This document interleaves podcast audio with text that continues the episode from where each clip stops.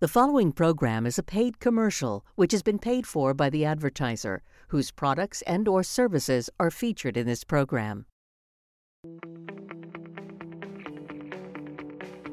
Mindful of Your Health, sponsored by Emergence Health Network.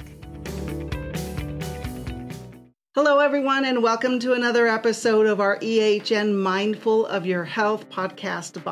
I am your host, Noreen Jaramillo, and we're so glad that you're with us today because today we have William Thomas. He is our supervisor of our substance use disorder program. So welcome, Will. Thank you. And I want to start off with that. Substance use disorders is what a lot of people commonly know as addiction.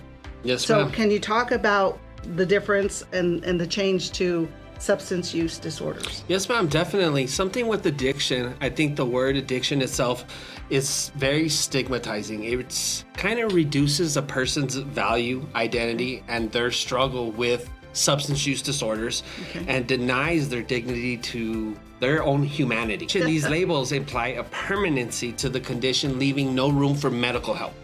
And that is what we want to change. So we want to change the stigma to it and add that to the medical umbrella and change it to like substance use. So you're dealing with substance use, something that can be treated, something that can be monitored, something that can be helped with. Okay, so addiction, and when it comes to the mental health world, and addiction often has a connection to mental health. There's a strong connection there. We're going to talk about that later. But there's the stigma that has been associated with that. So the better way to refer to it is substance use disorders, or what we call at EHN, our SUD programs. Yes, ma'am. So if you need help with addiction or substance use disorders, if you Google them, they kind of are interchangeable. Correct. Yes, ma'am. Okay. They are. But we're going to refer to them as our SUD programs or substance use disorders. And it makes sense. You know, people want to make sure that people know that this is a medical condition. It's a disorder and they can get help for it. Definitely. Okay. Yes, ma'am. Well, now let's go move on to our SUD programs. At EHN, we offer a wide variety of services that can help with substance use disorders. We have a lot of treatments, a lot of programs. Can you talk about, a lot of the things that we offer? Yes, ma'am, definitely. So I am the supervisor of a couple of our treatment programs. Okay. Start out with the most popular is the treatment for adults. Okay. We do take males and females, 18 years or older, as long as they're Texas residents and they have to have insurance, or don't have to have insurance or not. Okay. It doesn't matter, and we will take them for that. Okay. So that's one program. We call it TRA, Treatment for Adults. Okay. And then we have TRY, which is our Treatment for Youth. We also have a youth category, which is geared towards 13 to 17-year-olds. Okay. With that, it's also the same thing. Texas resident. During both of these programs, we offer individual and group counseling. And again, with or without insurance, you still have a place with us at EHN. Okay. Another treatment program we do have is specialized for females. So it's the TRF program, which basically is a woman who could be using while she is pregnant or taking care of another person's child. That could also fall under that category. There are many stipulations on the TRF program, but we have that as well. It also involves individual counseling. It involves insurance or not insurance, and we do also have the individual and group sessions. Okay, perfect. There's a couple more. Yeah, there's more. So off of that, we also have what we call our OBOT program. Okay. Yeah, and that stands for Office-Based Opioid Treatment Program. So lately, I know we've been hearing a lot about heroin overdoses, fentanyl, all of these hydrocodone pills that people are finding on the streets, whatever the case may be. Well, we have a program that you can come in without insurance. You don't need to have insurance. You come in, you get your individual sessions, your group counseling, plus we add medication to help you stop using the illicit substances. So you're getting something that is a lot more pure from a pharmacy and not finding anything on the streets. Got it. Okay. And that's the safer route until we get you completely into recovery. Correct? Exactly. Okay. That would be the safer route to do. And the way the doctors do work it is they do wean you down as time progresses. So it's an easy coast back into society. Okay, perfect. I do also have another program that helps our substance use team. They're under the substance use umbrella, and they are our job developers. Okay. So there's a lot of studies out there that say part of being in recovery and Using your time wisely is being reconnected to society. So we have a program where our gentlemen go out into the field and they make relationships with employers who are hiring. So people that get involved in this program, and they really just have to fill out a career profile. They don't have to fill out applications and just wander around. Okay. These gentlemen will point you in the right direction and match your credentials with whatever company you're going to be applying for at that time. So we also do have that help as well. Okay, and let's talk a little bit more about the supported employment. Okay. Okay? And you mentioned it, but the research shows that, and you had shared a saying with me in one of our previous conversations where, like, idle time. What is that saying, and how does it relate? It's like the more time you have, idle time's cut is the devil's playground. Okay. Excuse me. So idle hands is the devil's playground. So when you do have a job, you know, most of the time, 8 hours out of the day, you don't have idle hands. You're busy. And then when you get home, you kind of want to relax. You're tired. Maybe take a bath, have dinner with the wife instead of sitting on the couch all day, you know, indulging in your substance of choice. Got it. So that reconnection back to society is very important in the recovery process. Okay. And these are all steps as part of the treatment program, right? These are all steps that you guys have seen success with. Yes, ma'am. Definitely. There's 5 actual steps in the program, and we do try to cover the majority of the full 5 steps. Okay. So next question is, what message do you want to share with individuals dealing with, substance use disorder, substance misuse? Is that a correct term? Substance misuse, yeah, okay. That definitely can be, because there's substance abuse and substance misuse. You know, sometimes maybe they're functioning. So it's just misused. It's not really abuse to where it's taken away from their lives. Definitely, they're interchangeable. Okay. But my thing would be just basically never give up. No matter what it is in life that keeps you using substances, there's always a way out. And once you reach that point to when you realize you need that way out, just take that first step.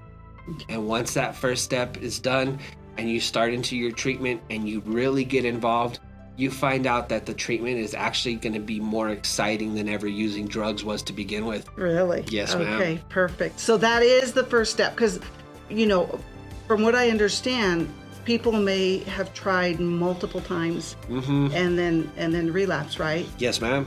So that is normal, would you say, or is it?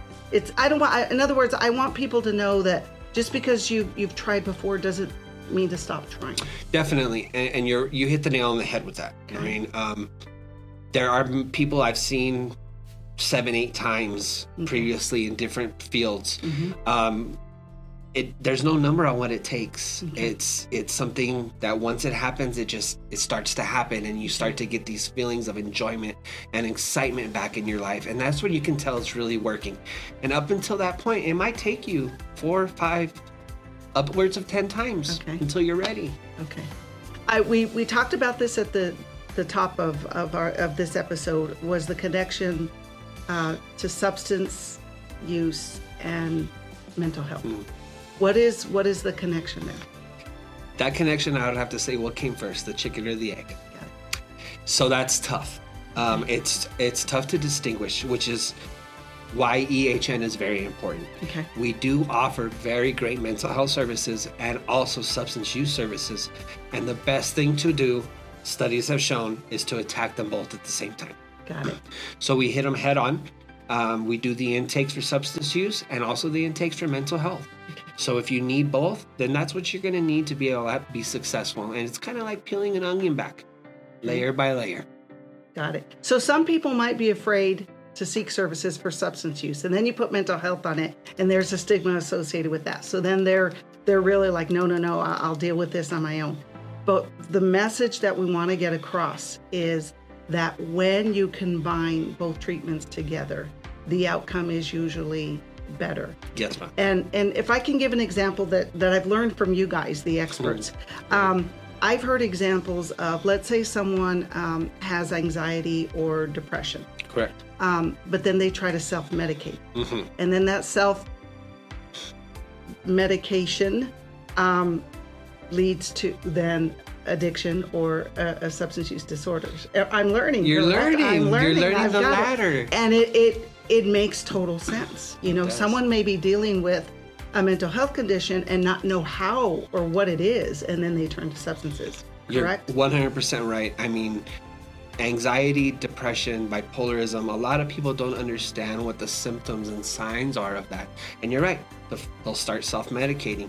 And at first, it seems like that's working. Okay. But that's when we start getting into more of the addiction side to it, because they stop worrying about how they feel, and now they're worried about finding their substance. So it's a linear process, and we just have to interject ourselves somewhere in their linear process to educate them and get them treatment. Okay. Is it safe to say that when you get to that addiction stage, your body does like chemically go through a change where you're reliant on the chemical? 100%. Okay. 100%. So you might start self-medicating, but before you know it, your body is then reliant on that particular chemical. You're perfectly right. I mean, at first it can start out as just fun, or like you said, self-medicating. But 2-3 years into it, you're going to realize that if you don't have, I'm going to use beer as an example, or alcohol in the morning, you're going to realize your body's going to hurt, and it's going to want that as like its gasoline for the day. Okay. When we're using sleep to get us through the next day, there are people that do use substances to get them through the day. Got it. Okay. Such important information. Okay. How about a message to a family or friend who knows someone that may be dealing with, you know, substance use, and they want to help? How do you help? Is there a way of over-helping? I don't think there's a way of over-helping at all. I think the most important thing, Noreen, would be educating yourself. Okay. The more that the family knows about what the person is experiencing, the family or the friend is experiencing, the more we are able to help them with that problem. Okay. So I think the family needs to educate themselves as much as they can on that. And also, you see it now, just have an open and honest conversation. And it doesn't need to be talking down to somebody. It's, you know, a normal level conversation, just like we're having right now. And that's all it is. And believe it or not, 9 times out of 10, you're going to get the, let me learn more about it. And as long as you plant that little seed, that seed will definitely grow into a plant. Okay, perfect. I like that. Okay. What if your loved one, though, isn't open to help at the time?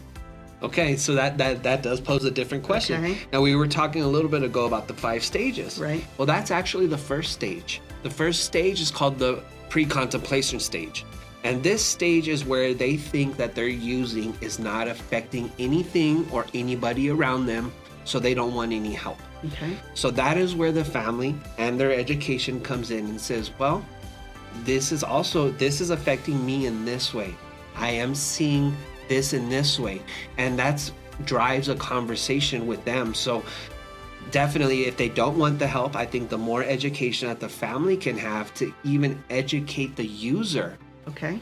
That takes away from them being worried about calling a phone number or the stigma that they might have walking into a mental health clinic, learning before they even go in. Okay. Got it. So that is one way is that education. And the honest conversations. I think the honest conversation is really what's going to be 90% of that, because education can be found anywhere with Google these days, right? But the honest conversation is a conversation with your mother or your father. Those conversations are golden.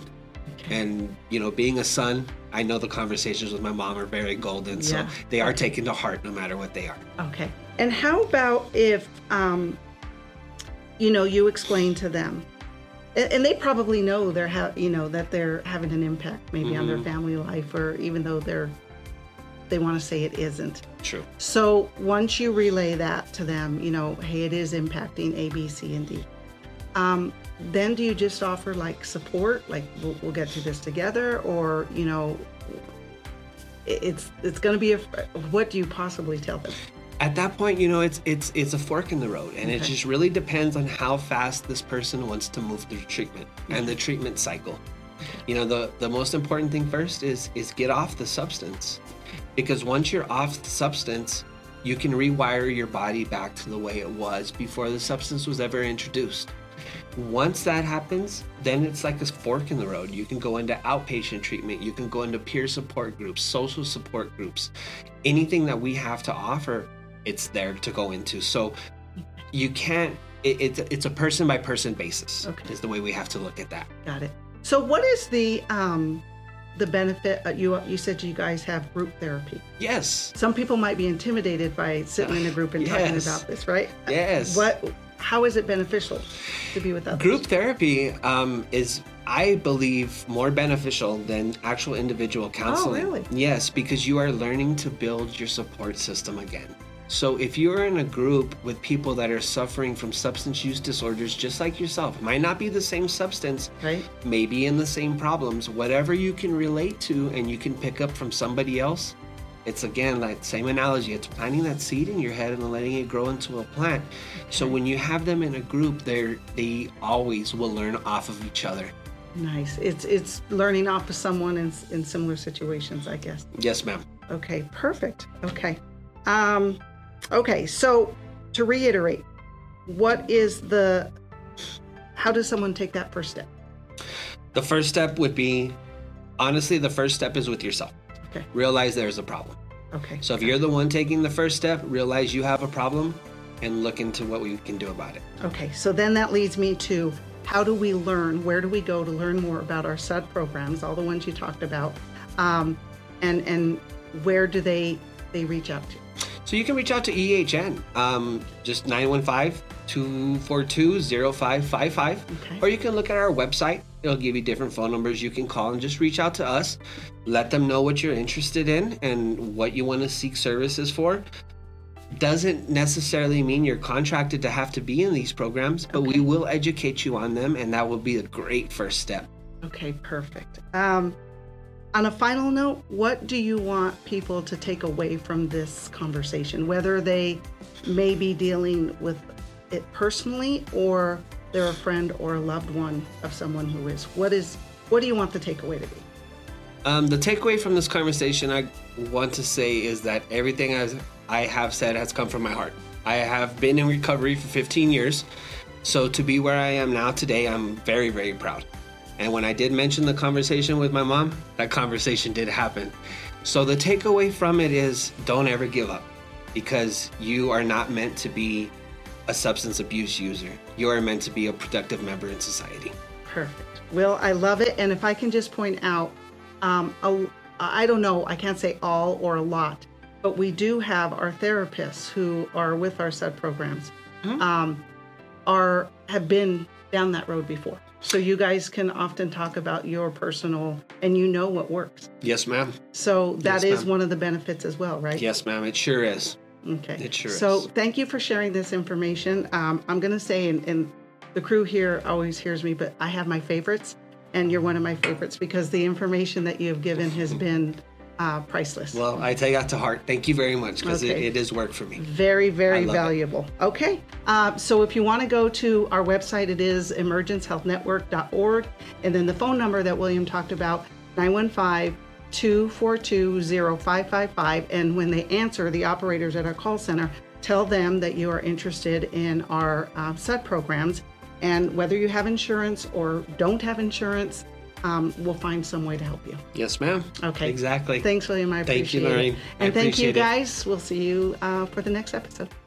We are Emergence Health Network, caring for our community for more than 55 years. Our mental health professionals provide trauma-informed care through our 24-hour crisis services, children and adult outpatient clinics, substance use treatment programs, assistance for our military, and programs to help individuals with developmental disabilities. Through community collaborations, we have also worked to expand behavioral health access in our schools and on our streets. At EHN, we are committed to your mental well-being. This is us, working for you. Thank you for letting us be mindful of your health. Brought to you by Emergence Health Network. We'll see you next time. The preceding program was a paid commercial, which has been paid for by the advertiser, whose products and/or services are featured in this program.